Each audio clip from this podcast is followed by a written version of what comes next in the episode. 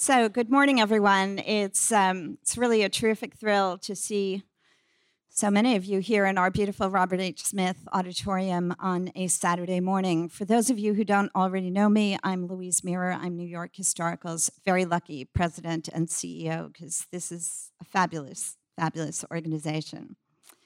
Today's program, Immigration and Voting Rights, is part of our Bernard and Irene Schwartz Distinguished Speakers series. As always, I, as always, I'd like to thank Mr. Schwartz for his great generosity, which has enabled us to bring so many fine speakers to this stage.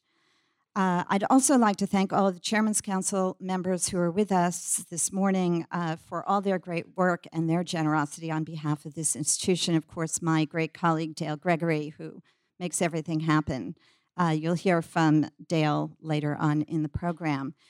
Today's program will include a question and answer session. You should have received a note card and pencil on your way into the auditorium. If not, you'll uh, be able to flag one of my colleagues in the aisles uh, during the program. The, uh, the, the note cards will be collected later on in the program, and that's how we'll be doing Q&A. Uh, we're thrilled to welcome three guests, uh, three great speakers to our stage today. Denny Chin is United States Circuit Judge for the United States Court of Appeals for the Second Circuit and a former United States District Judge for the Southern District of New York, where he presided over both civil and criminal cases. Christina Rodriguez is the Leighton Homer Surbeck Professor of Law at Yale Law School, and she is an expert in immigration law and policy. Her forthcoming book explores how presidential administrations have used enforcement power in immigration. Uh, we also are thrilled to welcome back renowned, renowned constitutional scholar Akhil Reed Amar, who is Sterling Professor of Law and Political Science at Yale University and also a trustee of the New York Historical Society.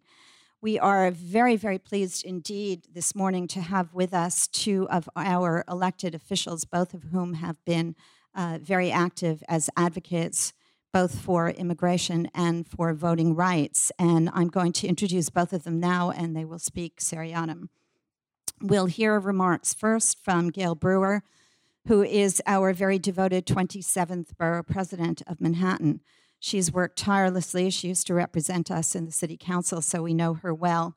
Um, and she has worked tirelessly as a public official for 40 years, promoting fairness and opportunity for all and nurturing a higher quality of life in New York City. And she's also been a terrific friend and supporter of the New York Historical Society. We will also hear from Council Member Daniel Dromm, who is a New York City Council member representing Jackson Heights and Elmhurst. Uh, Council Member Dromm has been a progressive leader in Queens for over 20 years, and he serves as the chairperson of the Education Committee. He, uh, I've learned a lot from him. Uh, he is a very strong advocate of, for the rights of immigrants, of whom he has very many in his district. He also served in another great capacity, served the public, I should say, in another great capacity as a New York City public school teacher and uh, became familiar with this institution through our professional development programs. So let's hear first from our great borough president, Gale Brewer. Thank you.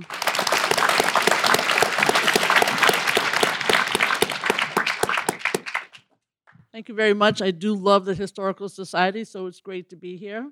And I also want to thank uh, Louise Mirrer and Dale Gregory for the following I think people who complain the most love me the most. So everywhere I go, whether it's Fairway or just walking down Broadway, if somebody has a problem, they come up and they start complaining to me, right? Right there. Guess what? They love that the New York Historical Society is talking about immigration and voting rights. It has really been like the people who complain the most, they love it.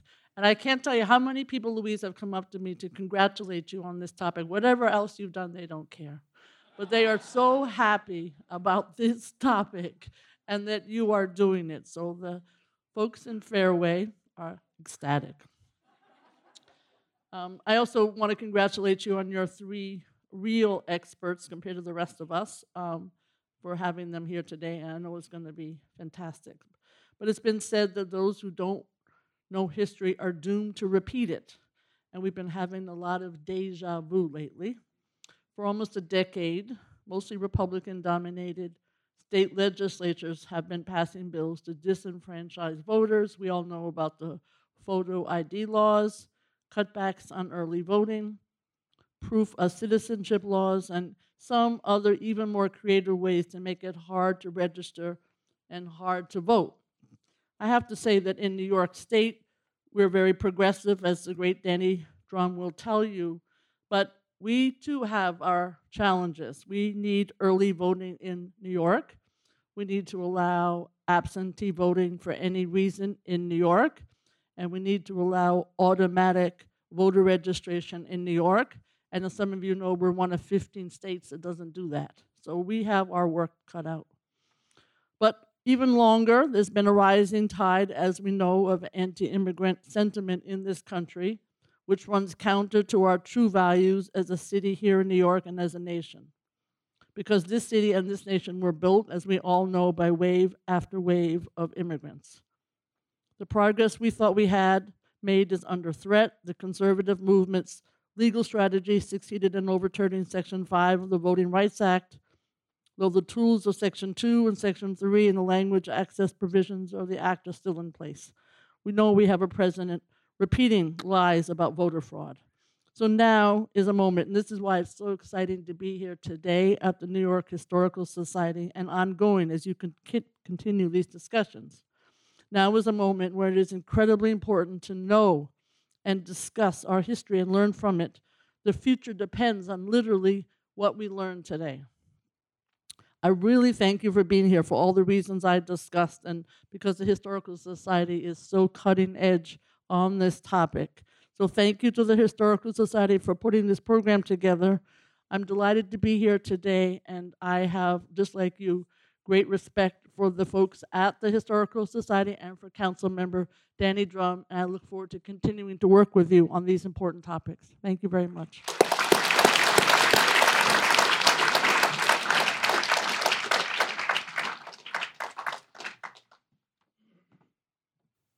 Thank you very much, Gale, for those kind words, and thank you, Louise, as well. I'm Daniel Dromm, and I was a New York City public school teacher for 25 years before being elected to the city council. And I re did receive an awful lot of trainings right here in this very room, uh, both uh, through the district office and also coming on Saturdays to get that training. So I do have that special relationship, and um, very proud to have gotten that training here. Um, you know, uh, I was elected to the city council in 2009. And my district is about 68% immigrant uh, population.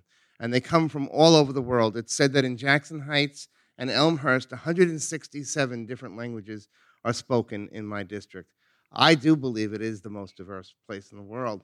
But um, some interesting numbers that came out, and they're estimates, but it's estimated that about 55% of the people who live in my district cannot vote. That leaves you with 45% who can and then an even smaller minority of people who do vote. Uh, so uh, when I got into the city council, I inherited legislation which was originally proposed by Bill Perkins and then by Charles Barron, and which uh, council member Brewer at that time was also a co-sponsor of, uh, which would have allowed those legally present, immigrants who were legally present in the United States, to vote in municipal elections. So for city council, for borough president, for controller, for mayor, et cetera, so forth and so on. I had 34 sponsors, which was a veto proof majority at that time, uh, but the Speaker of the Council would not move that legislation forward. I have carried that legislation now into my second term, and I'm working on putting that forward, although it has not yet been introduced. Uh, and actually, it was a priority and remains a priority but now, with the election the way that it is, because of the election of President Trump, we have to weigh our priorities as well. And so, our first priority uh, has been to prevent deportations, and that has taken a lot of resources away from us. I still would like to see this legislation move forward because I'm a big believer in democracy. And I believe that um, the founding fathers as well believe that um, if you're paying taxes, you should be able to vote. Taxation without representation. And that is essentially what has occurred in my district and other districts as well. I think the neighboring district, Councilmember Julissa Ferreras. And by the way, there is a precedent for this in New York City because um, anybody, documented or undocumented, who were parents of public school children could vote in uh, elections for school boards up until 2002 here in New York City. And that continues in Chicago today, I believe, and in smaller municipalities around the country. I believe in Maryland is one place, and in New England, I'm forgetting exactly which state it is. So I just wanted to throw that out, and I'm really grateful that we're having this discussion because I don't think that it's something that people really think much about.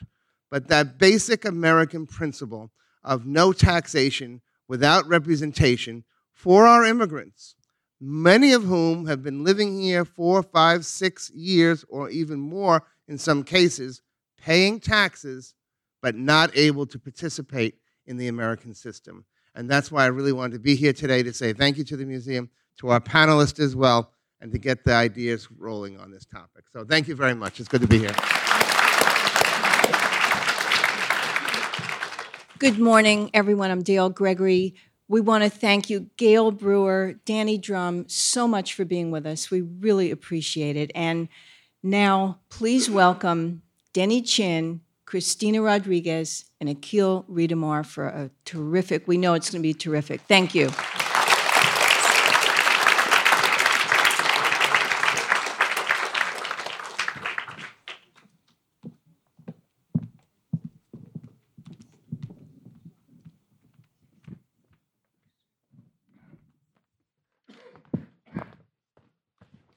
Good morning.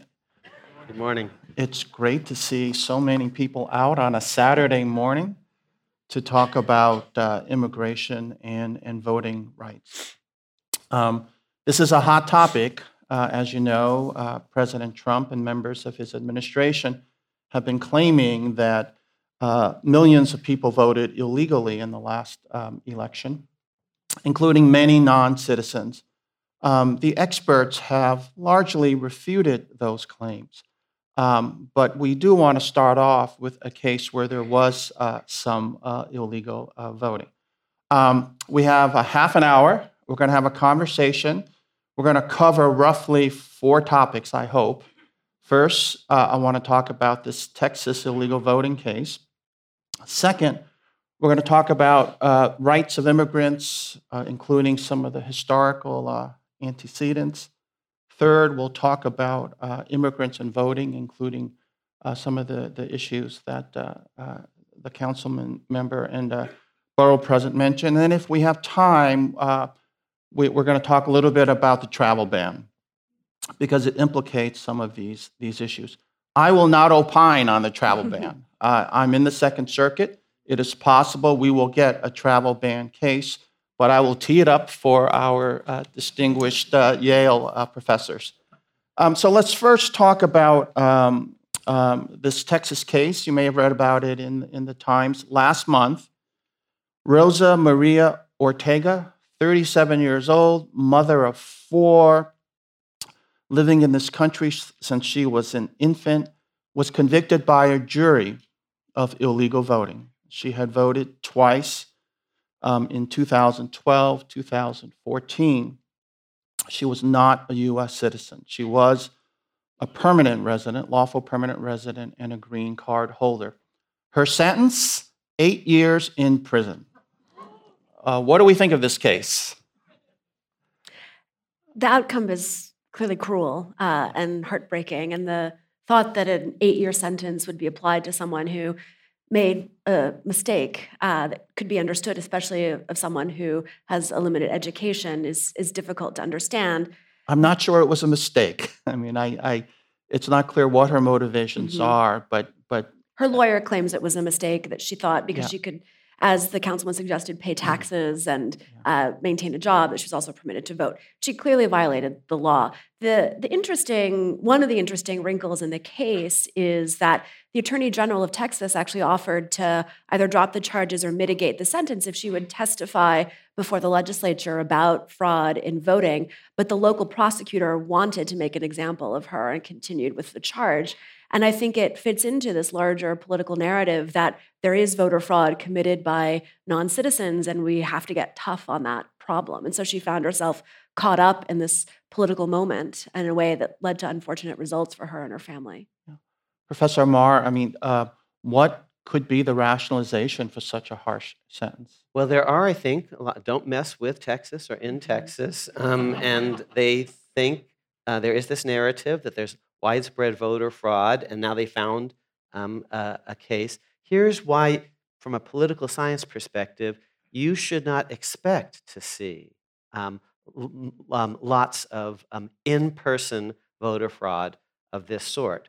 So there's the voter. The fraud only works if the vote is decisive. One person is very unlikely to be decisive in any election. The odds are actually infinitesimal.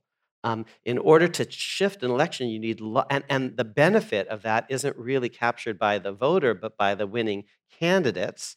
Um, you need to actually to tip elections, just have lots of people do it, and that's going to leave a trace typically.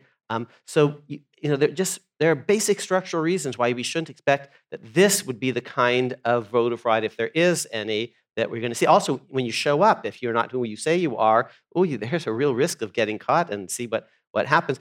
If there's going to be cheating in the system, it's going to be the sort that you'd expect to see is um, uh, people uh, manipulating the machines um, cheating on the software if there's not um, sort of um, a, a, reliable um, system. But um, even absentee um, uh, uh, voter fraud might be, uh, you might expect to be higher just because you're not showing up where they can take a picture of you, even if you don't have a picture of yourself. There are video cameras and, and all the rest.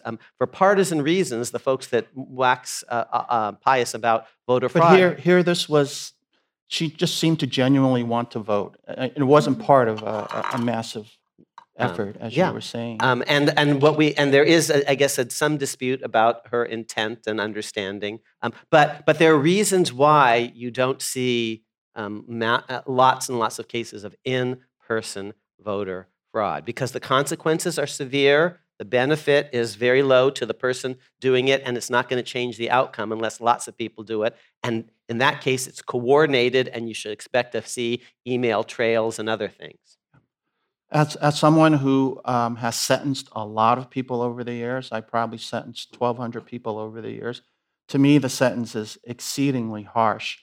I, I don't know all the details. She probably didn't have a record. If she had had a felony conviction, she would have lost the right to vote. So she probably did not have um, a, a record.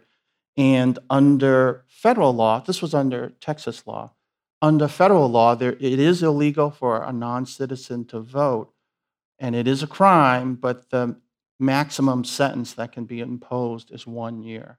So that, that and one final just wrinkle yeah. from a certain perspective, her her real mistake, her crime was not becoming a citizen, which she was eligible to mm-hmm. do as a green card holder, right? right? And right. if she had done that, well, then no you know we'd be giving her a medal or something for voting, which is what we want people to do who are eligible. And there are many people eligible for naturalization who don't naturalize, and the reasons are varied, uh, and they include include things like expense or concern that mm. offenses in one's record might appear that could then cause the person to be deported, not naturalized. But it is a public policy concern that people who are eligible to become citizens be made uh, aware of that and then uh, enabled to become citizens. In, in our courthouse, we have naturalization every Friday, um, and 200 um, citizens, new citizens, are sworn in. But there is a, a, table set up right outside the door of the courtroom for them to register to vote. I mean, that's how important uh, we think it is. Let's move to the, the next area. Um, rights of immigrants. Um, what rights do immigrants have uh, in this country? And what are the sources of those rights? And, and, and maybe we can talk about some of the historic cases that address this. Um, so um, here in uh, so the immigration patterns in America are, are regional. Um, Boston and New England tend to get a, a, a lot of um, uh, uh, sort of uh, religious dissent or Puritan types, basically um, from uh, England, uh, southern colonies, Anglican. Um, uh, uh, but here in the middle colonies, especially in New York, you get people. This was New Amsterdam um, before it was New York, and Swedes, and, and not and not just the Dutch, but um, Germans and others from the very beginning. The, the Dutch presence is, is particularly significant. So, so especially here in New York, you, you, you know, you get this very strong immigrant culture very early on. Of 55 people were there at Philadelphia at one point or another as part of the, the convention that drafted the Constitution. Eight of them were uh, born outside the United States. Uh, seven of the 39 people who signed the Constitution were born outside the United States. That includes people um, uh, uh, like Alexander Hamilton, for example, to pick a prominent New Yorker um, from, from Nevis. Of the first 10 justices on the Supreme Court, three are foreign born. Um, of the first um, four, um, uh, of the first six secretaries of the, of the Treasury, um, including Alexander Hamilton and Albert Gallatin, four of the first six are foreign born. Um, so um, people who weren't born in the United States in every state were part of the, the, the, electorate that voted for the Constitution, part of the we, the people of the United States, actually voted in the Constitution. Um, important percentages, um, we don't know the precise numbers in every state, are foreign born. So it's a, it's a very important part of our, our basic constitutional experience. So the, the framework for immigrants' rights today at the constitutional level is quite uh, stable. Uh, insofar as the rights at stake are those of people of green cards or permanent residents. And the foundations of those rights trace back to the 14th Amendment that was added to the Constitution after the Civil War and are, are grounded in the equal protection of the law and due process of law, those provisions of the 14th Amendment that the framers themselves understood would apply not just to citizens, but to people more generally. And even as early as the 19th late 19th century when Congress was excluding Chinese immigrants and there was a great deal of anti Chinese hostility, especially on the West Coast, the Supreme Court was nonetheless interpreting the Equal Protection Clause to include uh, the Chinese and Maybe to we strike. should talk about um, the Yick Wo Yes, case, one of my favorite cases. Do you want to just tell? So, so uh, Yick Wo versus Hopkins is a case uh, that struck down the application of a local ordinance in San Francisco, uh, where the administrator was granting permits to operate laundries uh, only to white applicants and not to Chinese applicants, In, and in wooden, in wooden, in, in wooden, buildings. in wooden wooden buildings. the or- ordinance said you could only operate uh, laundry in a building of brick or stone. right, And if you wanted to do a wooden laundry, then you had to apply for special uh, permission. Special permission. And so the only people given special permission were white applicants, and all Chinese applicants were denied. And the Supreme Court interpreted uh, the Equal Protection Clause of the 14th Amendment to apply uh, regardless of citizenship status and regardless of race, and found that this pattern was so disparate that the motivation was a, a form of race discrimination and, and struck it down. And that, that precedent is the foundation of um, immigrants' rights insofar as those that clause and the due process clause protect all people who are in the United States. even if they're not citizens. Right.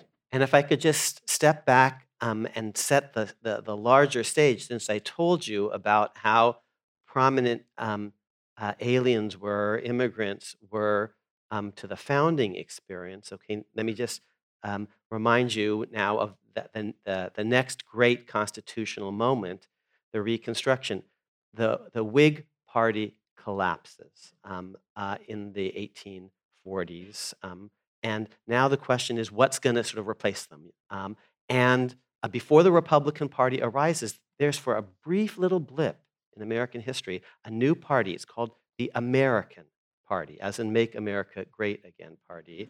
Um, and its basic idea is um, anti um, alien, anti immigrant. The critics of it call it the Know Nothing Party. This, these, these ideas will never be again associated in American history, know nothingism and, and a certain kind of Americanism. But, but there was this moment, you see, and Abraham Lincoln, a rising politician in the Midwest, um, um, helps found a Republican Party. And their big idea is anti slavery. And the question is whether they're going to also try to bring the know nothings into their coalition. Millard Fillmore gets the, the nomination actually um, as uh, the, the know nothing candidate. And Lincoln says, no, we are opposed to slavery, but we're not going to pander to this anti immigrant sentiment. It's, it's, um, it, we, we will not do that. That's not what the Republican Party that I, Abraham Lincoln, want to co found stands for. Uh, they are responding, and what draws Lincoln back into um, the political world, among other things, in a very, very big way, is the Dred Scott case in 1857. The uh, Kansas Nebraska Act draws him in in 1854, but in 1857, the Supreme Court um, hands down a case that is hugely relevant on alien rights. Dred Scott says three things. Laws. Well, can you just remind us what happened in Dred Scott? Dred Scott is an 1857 case about um, uh, a man um, who was born as a slave uh, in Missouri. Um, his master takes him into free soil um, areas like um, federal territory, Wisconsin, and on, into free soil states like Illinois, um, where he's treated as a free person. He gets married, which only free people are allowed to, to do. Um, and then he makes a mistake. He goes back with his master to Missouri, and Missouri says, "Oh well, now you're a slave again." And he brings a lawsuit saying, "No, I was freed by my presence on free soil. And I wasn't a runaway. My master took me there and thereby emancipated me. And when he um, stood up for me at my wedding, um, that's another emancipation. He knows that only free people can, can um, get married. And, and so, so I'm emancipated. Gets to the Supreme Court. The Supreme Court says three things infamously. One, Congress can't prohibit slavery in the territories, which gets Lincoln very upset because that's his whole platform is read my lips, no new slavery, no slavery in the territories. Second, that black people can't be citizens of the United States. That's what Dred Scott said. The, the case says, well, you know, you just can't be a citizen because you're black. Third, that only, and this is only citizens have constitutional rights. Blacks can't be citizens, and only citizens have constitutional rights. And that's what Dred Scott says. And Lincoln disagrees and the Republican Party disagrees. And when they add their, their second amendment to the Constitution, the first is eliminating slavery, the 13th Amendment, here's what they say and that Christine mentioned. They say, first, everyone born in the United States is a citizen, even if your parents aren't citizens. Birthright citizenship, no matter who your parents are, even if your parents are aliens, you see, whether they're here legally or not. Second, all citizens have fundamental rights, privileges, and immunities that states can't mess with, including free speech, freedom of the press, due process, the stuff in the Bill of Rights. Then they say, so, so now states can't violate due process, states can't violate free speech. But then they say, for citizens, no state shall deny due process or equal protection to any person. Now, why would they need to repeat due process when they had already said it before? Because they believe that, contrary to Dred Scott, aliens, persons, have certain basic rights to equal protection and due process. So, just when you pull out your pop- copy of the Constitution, I know you all brought it with you. You, it's just there on the very surface, their rights of citizens, but then in addition, they specify the rights of persons above and beyond ordinary citizens. This is a direct repudiation of Dred Scott that said only citizens have constitutional rights. And Lincoln didn't believe that, and the Republican Party didn't believe that, and the 14th Amendment didn't believe that. Is there anything in the Constitution that addresses uh, the right of aliens to vote? There are provisions on uh, voting by others, but anything?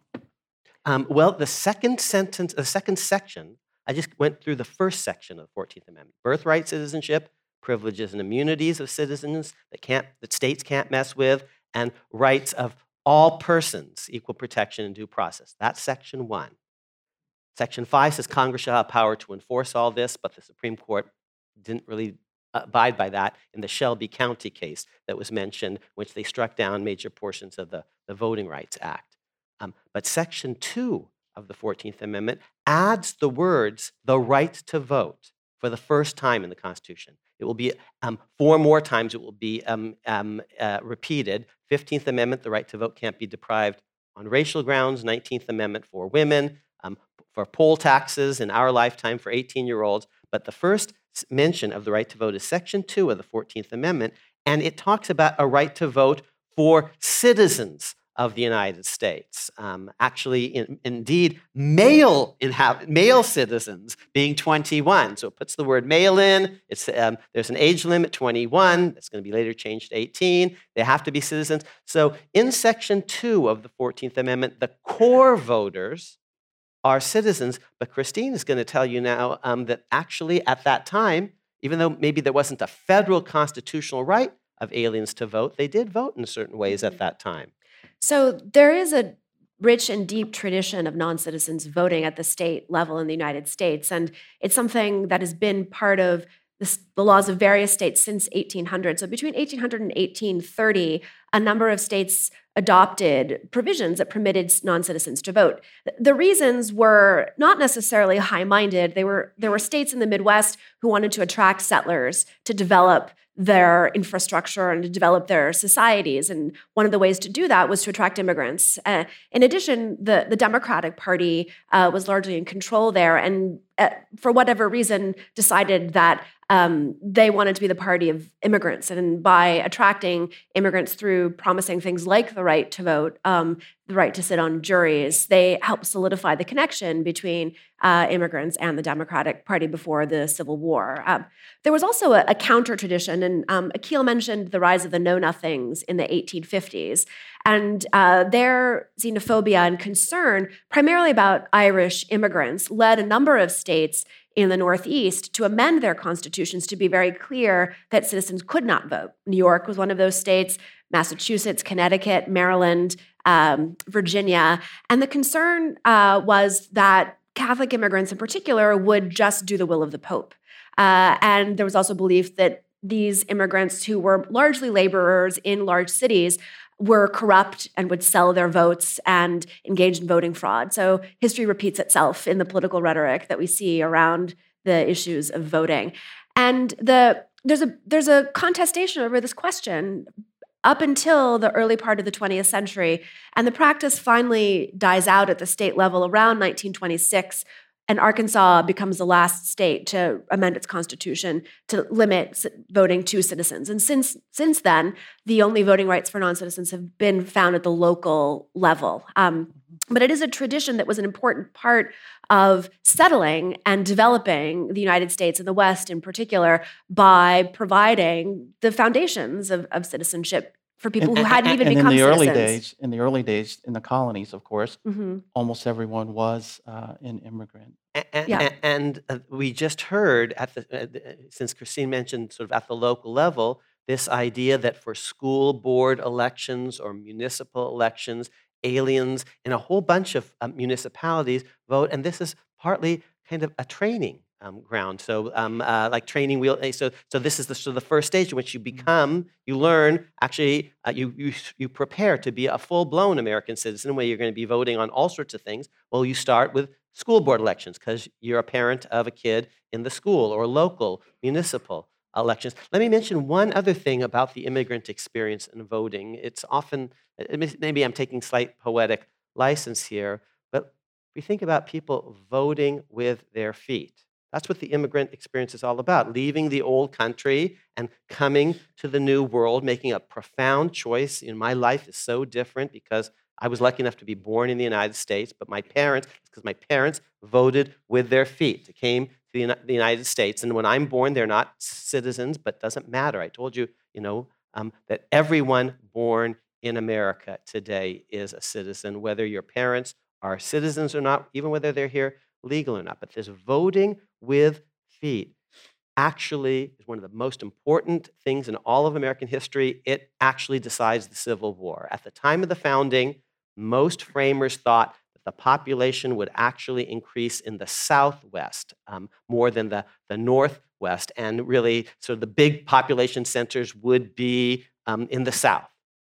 That didn't happen, and it didn't happen in large part because immigrants coming over uh, across the Atlantic didn't want to actually settle down in a slave culture. They wanted to settle on free soil in the Northwest rather than the Southwest. And that is basically the margin of victory in the Civil War, created by just massive you know, people, just individually, maybe not even thinking about it politically, but deciding that the, the Northwest is a better place to, to, to breathe free and to live than um, a slave society. So at some point, um, 22 states allowed Mhm. non-citizens to vote, and today there are none, other than in some some local elections.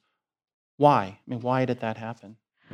I, th- I, think there are a number of explanations. Um, most important is probably that the just the reason for non-citizen voting, the need to attract immigrants to settle the land, no longer exists, and you see a lot of retrenchment in immigrants' rights, including in California and, and the far west. Once the objectives of having immigrants come, building the railroads, settling the land, are completed, and so I think that's a big explanation for why.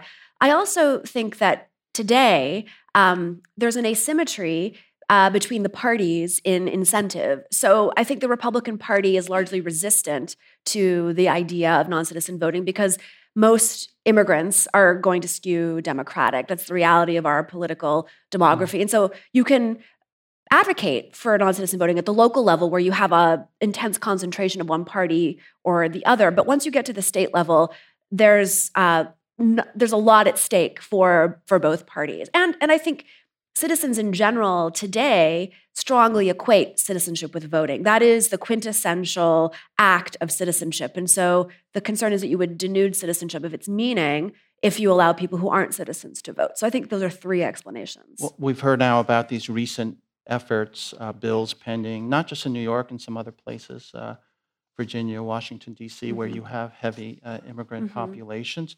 So let's just talk a little bit about what are the some of the arguments for and against, mm-hmm. and let's do justice to the arguments against mm-hmm. as well, so that we we we have uh, uh, you know both sides presented. Fair and balanced, as they Fair and balanced, yes. To the extent you would be you for or, or against. Whatever you like. Why don't you go first? So I, I think that the um, to in a contemporary sense, the arguments for uh, include what the councilman mentioned, which is if you pay taxes and you otherwise contribute to the community, you should have a say in the laws that govern you.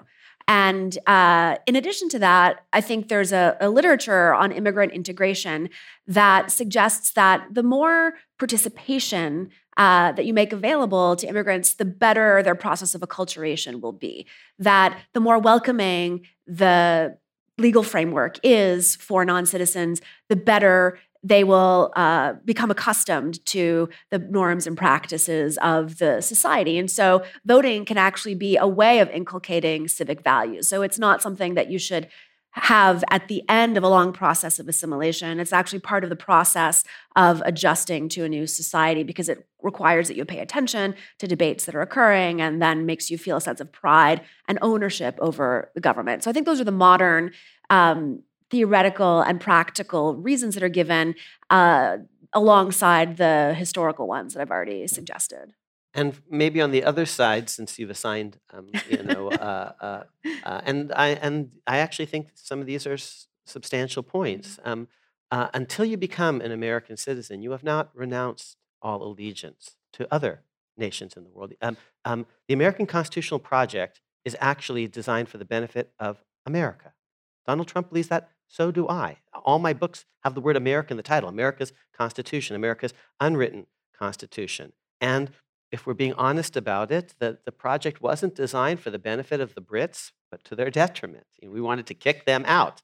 And after that, we want to kick the Spanish out. We want to kick the French out, kill the Indians, control the continent, manifest destiny, the Monroe doctrine, and no one will mess with us because we're the US You're supposed to be doing four. Um, but the, no, no, but but but, but there until one becomes an American citizen, one hasn't renounced uh, allegiances to these other powers who may or may not wish us well. And so, especially, you know, let's go back to this Texas case. The argument would be, if you want to vote, become a citizen, renounce the um, citizenship and the allegiance to your, your birth country, and we've made it possible. But until you do that, you shouldn't be voting. That and and you know, since you asked me to try to make the forceful yeah. case, that would be a forceful case. I, I, also think that even those who advocate for voting rights for permanent residents would acknowledge that there has to be some period of transition, such that not every non-citizen should be entitled to vote, because not every non-citizen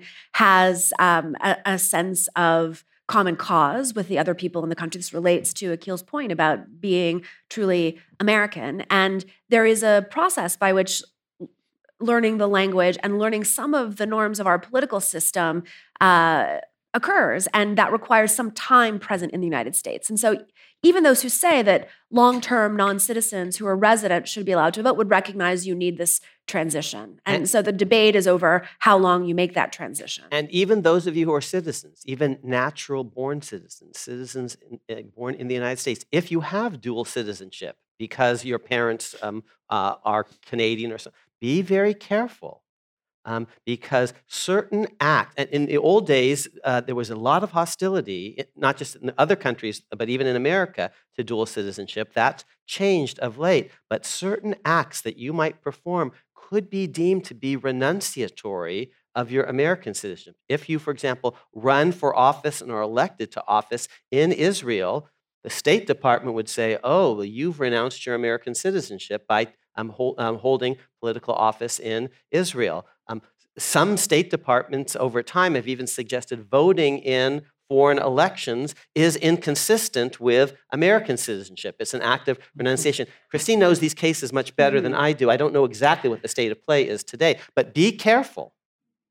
the Supreme the Supreme Court In in, the late Ephraim 20th and- century yeah. has has um, made it very difficult to renounce citizenship, and so it would take something like fighting in a foreign army or uh, serving in office in a foreign government.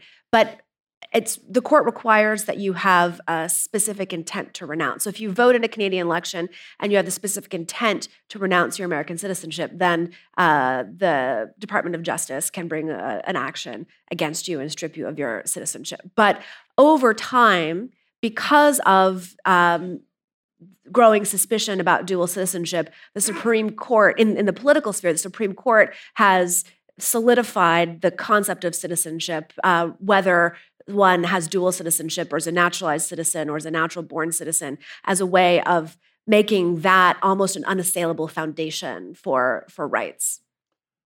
We're getting close to the Q and A time, so let's just spend a, a, a couple minutes on the travel ban. You know, to what extent does it implicate the things we've been talking about? Uh, what are your thoughts?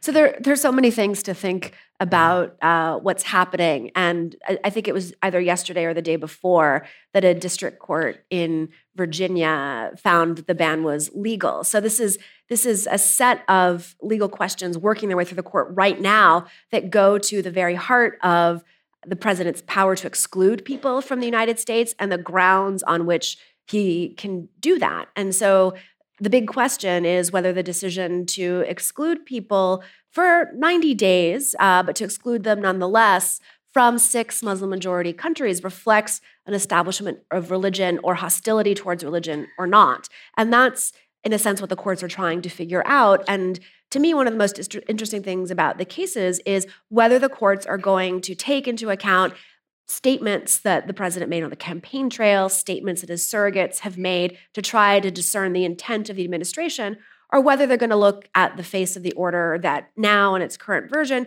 tries to make a strong national security justification and emphasize the limited reach of the order. And it's a, it's a, I think, a moment for potential constitutional innovation. Yeah, we should note that the judge in Hawaii wrote a 32 page opinion, and he relies on the statements outside the, the, the travel ban, Yeah. including on statements made by our former mayor Giuliani Yeah. Yes. that have been highly which, publicized. Which, which is a little edgy, and you should not um, be 100% certain that that's what uh, the swing justice on the Supreme Court will think when it reaches uh, the Supreme Court. The Ninth Circuit is a, a very blue circuit. Um, the Supreme Court is not a blue court. Um, and, um, and if this is a, a Muslim ban, boy, they did it. I'm, I'm, you know, in the Fair and Balanced um, uh, department, boy, they, that's what they were trying to do. They did a crappy job of it because um, uh, there uh, are you know a billion Muslims in the world, and uh, and most of the countries where most of them live are not covered by that. They're called India and Pakistan and, and Saudi Arabia and Indonesia. So um, these six countries are a pretty small percentage, maybe 100 million Muslims compared to sort of um, a billion. And, and ordinarily, judges look at um, the, the government policy. So, so if they're saying this very, look at the, words of the policy say, if this very same policy would have been okay it had come from President Obama, but not okay because it came from President Trump, is, is that actually proper? On the other hand, in some cases like Yick Wo, which you heard about, courts sometimes look beyond the formal words of a government policy to see if it's being administered with an um, uneven, uh, an evil eye and an unequal hand, whether it has some um, uh, real dark, um, uh, uh improper, uh, discriminatory purpose. One final historical episode, uh, I know we have to go to questions.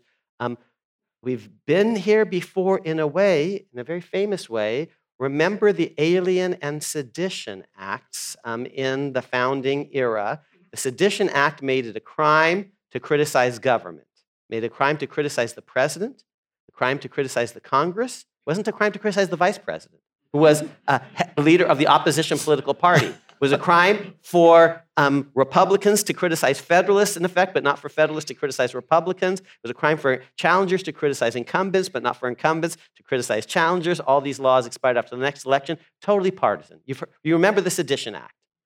But alongside it, there was this, a couple of acts called the Alien Act. There was the Alien Friends Act, the Alien Enemies Act, um, and one of these acts gave the president broad power to deport, basically, foreigners who had un American um, radical ideas. At that time, it was radical France, which is a hotbed of terrorism, as in the reign of terror. And there was a lot of anxiety that these terrorists were coming to America and infiltrating American society. Back then, it was French um, anti, you know, terrorism with these radical un American ideas. And today, there's some echoes, arguably, of this, but the source of terror is now seen as the Middle East. But again, this concern about infiltration of America by this radical um, proselyte, uh, this uh, radical ideology that seeks to, which was the French Revolution, could, today seeks to conquer the world with this ideology. We a lot of time on the aliens and sedition cases, but we need to get to questions. Right. Um, so the first question uh, is um, realistically, um, do uh, do you think these um, efforts will ever pass, or do you think, with as as this one person writes, with so many states controlled by the GOP, will voting restrictions uh, even increase? I do think that it's an uphill battle to secure uh, non citizen voting rights. Uh, the fact that it's been difficult to even restore voting in school board elections, much less uh, municipal elections in places like New York City is suggestive that even in in largely democratic and high immigrant locations, it can be challenging.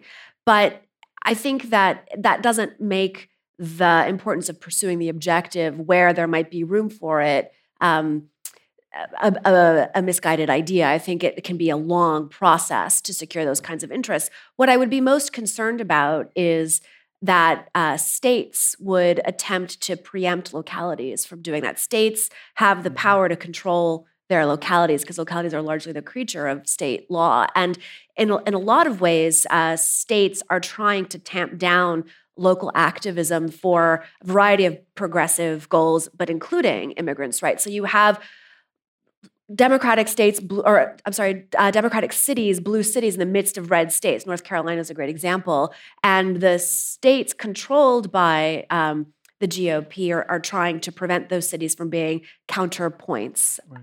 I mean, it, it makes sense in, in Queens not to let 45% dictate what should happen to the others, but it may not, there may be a problem in terms of uh, the state control, I gather the long term demographics of America um, give some hope um, to um, uh, the blue team um, because uh, um, uh, their coalition is younger. And so the other coalition will start dying first. Um, and their coalition also has a much higher percentage of um, non native um, uh, and immigrant stock. And as those folks become older um, and start voting more, so the, the long term um, prospects for the current um, red coalition are not great when you project out. So America is going to become increasingly like California and, and New York, um, according to certain demographic estimates. Um, even today, more than one in two babies born in California is non white, um, and eventually California itself will actually be um, majority non white. And, and um, as, as California goes, long term, so goes the nation. Another question is what's wrong with requiring a voter ID cards? Why is it unreasonable to require someone to produce an ID when they go to cast a vote? What are the objections? Um, I think actually the government is perfectly within its rights to take your picture, you know, at the place. And if you're not who you say you are, well, there there are sanctions for that. You know, there are these things called iPhones, believe it or not, um, and they have little cameras on them, and you can you can take it. Now, when they make me present the card, it's a little tricky because did they give me that card for free? Did I have to pay for it? Did I have to take three bus rides because I don't drive in order to go to a place that gives it and spend a whole day getting it? And and and they work for me um, these officials who make it difficult sometimes for me to vote. I go into my polling place, you know, and they ask me for my ID. I say, well, who the hell are you? You know, I, I pay your salary. And when I moved to my town, I got two little notices. One, welcome to Wood. I moved from another town in Connecticut. Welcome to Woodbridge. Here are your taxes. So they know I've moved. then I get another one saying, welcome to Woodbridge. You need to re um, register to vote. So somehow, you know, the tax people know that I've moved from North Haven to Woodbridge, but the voting people don't know that I've moved. So, so when you graduate from high school, why don't they give you the ID card? Or when you naturalize, why don't they give you the ID card? Or when you get a driver's license? But so, so I'm for get everyone having an ID card, but the government should make it easy for me to do that. Otherwise, that's an in-kind poll tax. So I I think as a, as a matter of theory, it doesn't seem unreasonable at all. But I think it's the practical implications of requiring everyone to show ID. It disadvantages uh, the poor, the elderly, and minority voters who are less likely to have access to um, ID cards because they're expensive or it's difficult to get them. It's hard to get time off work to get your your ID if you don't actually need it, especially in places like New York where you don't have to drive or New York City. Um, and and so it's it's the disparate impact Yeah. that that has. A- And there are states where, for example, student IDs at a, at a government college don't count, but a hunting license does count. Mhm. And those those are designed precisely to allow certain types of people to have an easy time of it, and other types of people not to, as a way of um, skewing the voting pool towards your party. And the there's no voter ID vote. for absentee ballots, and that's where there's actually a greater possibility of fraud. But since in many places that has tended to be a Republican demographic, they haven't gone after that, even though there's probably more voting fraud with that. So it's more the, the motivation behind Mhm. it then. Another person asks, if all persons are protected by due process, why are the detainees at Guantanamo and in U.S. jails not given due process? Mhm. so, uh, I mean, that's a very complex question. I think that the the first way to think about due process is that it it doesn't mean that you can't be detained. It means only that you have to be given an opportunity to be heard, essentially. And depending on the liberty interest at stake and the government's interest, the amount of process that you get will vary. So, uh, existing law doesn't require the government to show as much uh, before it deprives someone of an interest that's not that important, especially if it has a really important interest on its own. Uh, and so, anyone who is imprisoned uh, and has been convicted of a crime would have um, received a great deal of process and protection through uh, the criminal justice amendments to the Constitution. Guantanamo presents a different set of concerns, and uh, there were arguments made by the Bush administration that because Guantanamo is not part of the United States, the Constitution doesn't apply there. The Supreme Court rejected that because the United States is in control of Guantanamo. But then the question is, what exactly do the detainees there get? Uh, and that's what uh, the lower court, the DC Circuit, has been working out and uh, determining the extent to which the government has to show evidence to justify the continued detention of people at Guantanamo. And that gets into a very complex set of legal questions. They have rights, but it's They have rights, but unclear yes, to what extent. Their scope. Are there detriments to a green card holder who has no criminal record in becoming a citizen? There shouldn't be. Uh, so it should be relatively straightforward. You have to have been resident for five years. You have to be attached to the Constitution, and perhaps Akhil can provide tutorials on what that means to be attached to the Constitution and show good moral character. Yeah, That's a poll tax. yeah. Um, and the, I think the the problem is that there can there's a lot of discretion built into that judgment, and so someone might be concerned if they have engaged in some kind of political activity that might be seen um, negatively or have other questionable behaviors in their background that might not have turned into criminal convictions that a someone who's adjudicating a naturalization petition could say you're not of good moral character. I don't think that happens especially often, uh, but uh, it could be one of the reasons why there's some trepidation if you're a green card holder to to because you have a secure status in that green card to open up the question again and let the state have a second chance at you. But it shouldn't be a problem. And on the other side, you're seeing that actually it's not quite as secure a status as being a citizen. Mm-hmm. And that's what's being challenged right now. So, just speaking very personally, when my parents became citizens, I, I was a citizen before they were because I was born in the United States. And when they turned their green cards into, in effect, citizenship cards, oh, it was one of the, the, the, greatest days in my, you know, in the life of my family. My wife came over from India when she actually uh, traded in her green card for American citizenship at a naturalization ceremony, the sort that you presided at. You know, we all sort of wept with joy. So, so Mm-hmm. if if um, so, um, those of you who know people who are green card holders, they they should seriously think about become, you know, uh, becoming full blown American citizens. I should mention that um, you know, sentencing is, is perhaps the hardest thing for judges to do. One of the most enjoyable things is naturalization. Yes. Um, as a circuit judge, uh, I'm now in the Court of Appeals, I don't get to do the uh, naturalization ceremonies. But when I was a district judge for almost 16 years, I got to do it. Um, and it was a wonderful, wonderful uh, uh, procedure and process, everything that, that Uh, um, uh, uh, our, your colleague. Jose Cabranes, when he was a district judge, invited me to actually give a talk to a naturalization group. We, we all cried. It, it was it was a great event. And for me, it was it was particularly special because uh, I'm an immigrant myself. I was I was born in Hong Kong. Um, my grandfather actually came to this country um, illegally. Um, he came in, in in in 1916 when the immigration laws were in effect, and that was the only way he could come in. He bought a piece of paper pretending to be um, a U.S. citizen, um, and uh, after the immigration laws were relaxed, uh, we were finally able to come here in 1956. And I recently, with all this discussion about the travel ban, I went back and found my parents' original passports that got them into this country. And because I was only two, uh, with my sister and my brother, we're with my mother, a photo of my mother and the three of us. But in there, it shows that I came in as a political refugee. My parents came in uh, under the political uh, the, the Refugee Relief Act of 1953. So uh, you know it was a very special thing uh, for me. And when I um, did the naturalization ceremony, I would always tell um, the new citizens about my grandfather. In fact, I have his naturalization certificate hanging on the wall uh, in my chambers, and I would take it down and uh, show it to them.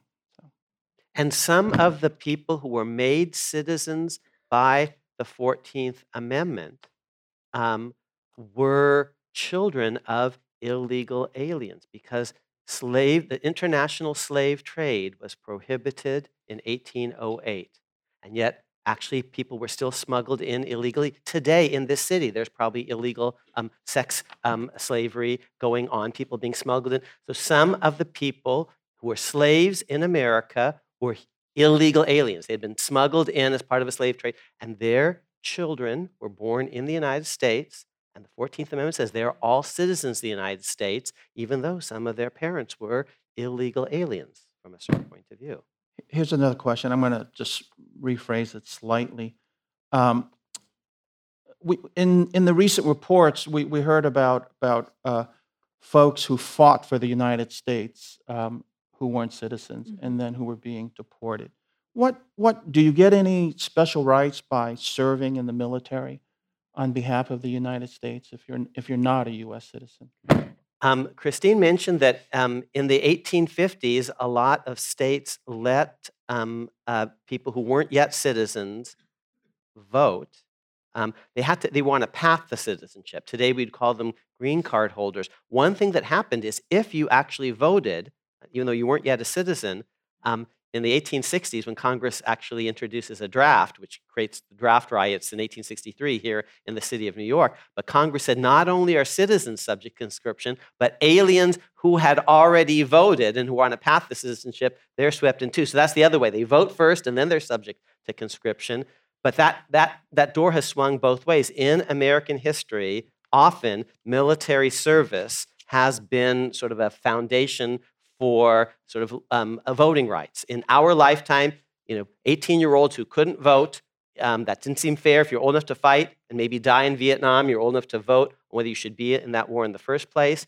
Blacks who weren't citizens at the time, but who fought in the, uh, the Union, the Civil War, Denzel Washington, you know, with Matthew Broderick and the Massachusetts 54th. That's what's going to get, get black American males a right to vote in the 15th Am- Amendment because know, they fought at the founding. There were all sorts of people. They, you know, they fought for America, and they weren't allowed to vote at the time because they didn't meet property qualifications. The Constitution gets rid of property qualifications um, because Ben Franklin, among others, said, "Well, if you're old enough, you know, I mean, if you're, you're good enough to fight for America, you should be allowed to vote for America." So there's this interesting history in America between sort of voting and, and fighting. Why 21? I mentioned 21 before because in ancient Greece, 21 was the age at which a hoplite could bear his armor. Um, so intimate connections between um, voting. Women get the vote in part uh, under Woodrow Wilson because they're part of the war effort, Rosie the Riveter avant la lettre in World War I. So intimate connections between military service and voting rights. We're out of time. Do you want to have a last word? There have also been, in addition to these historical examples, efforts by various administrations to uh, reward military service in a sense by assisting family members to Mm. acquire legal status. So the Obama administration had a policy of um, paroling into the United States the unauthorized family members of those who had served in the military, uh, which meant they had a legal status that authorized them to work. That's something that the current administration uh, is has done or is likely to do away with. But that's one example of the many ways in which the um, the sacrifice that's embodied in military service is connected to the extension of citizenship. In the, in the Civil War, they not only free blacks who serve in the Union Army prior um, to the 13th Amendment, but in Kentucky and other places, Congress has passed a law saying their family members will be freed. Mhm. It- it- And they gave them the right to become citizens. Yep. So uh, we're out of time. I want to thank our speakers. Um,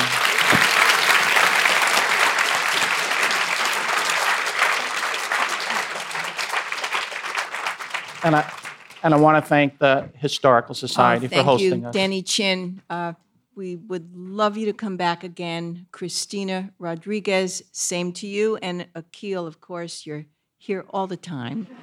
So um, let's give them a great hand. Thank you all for coming.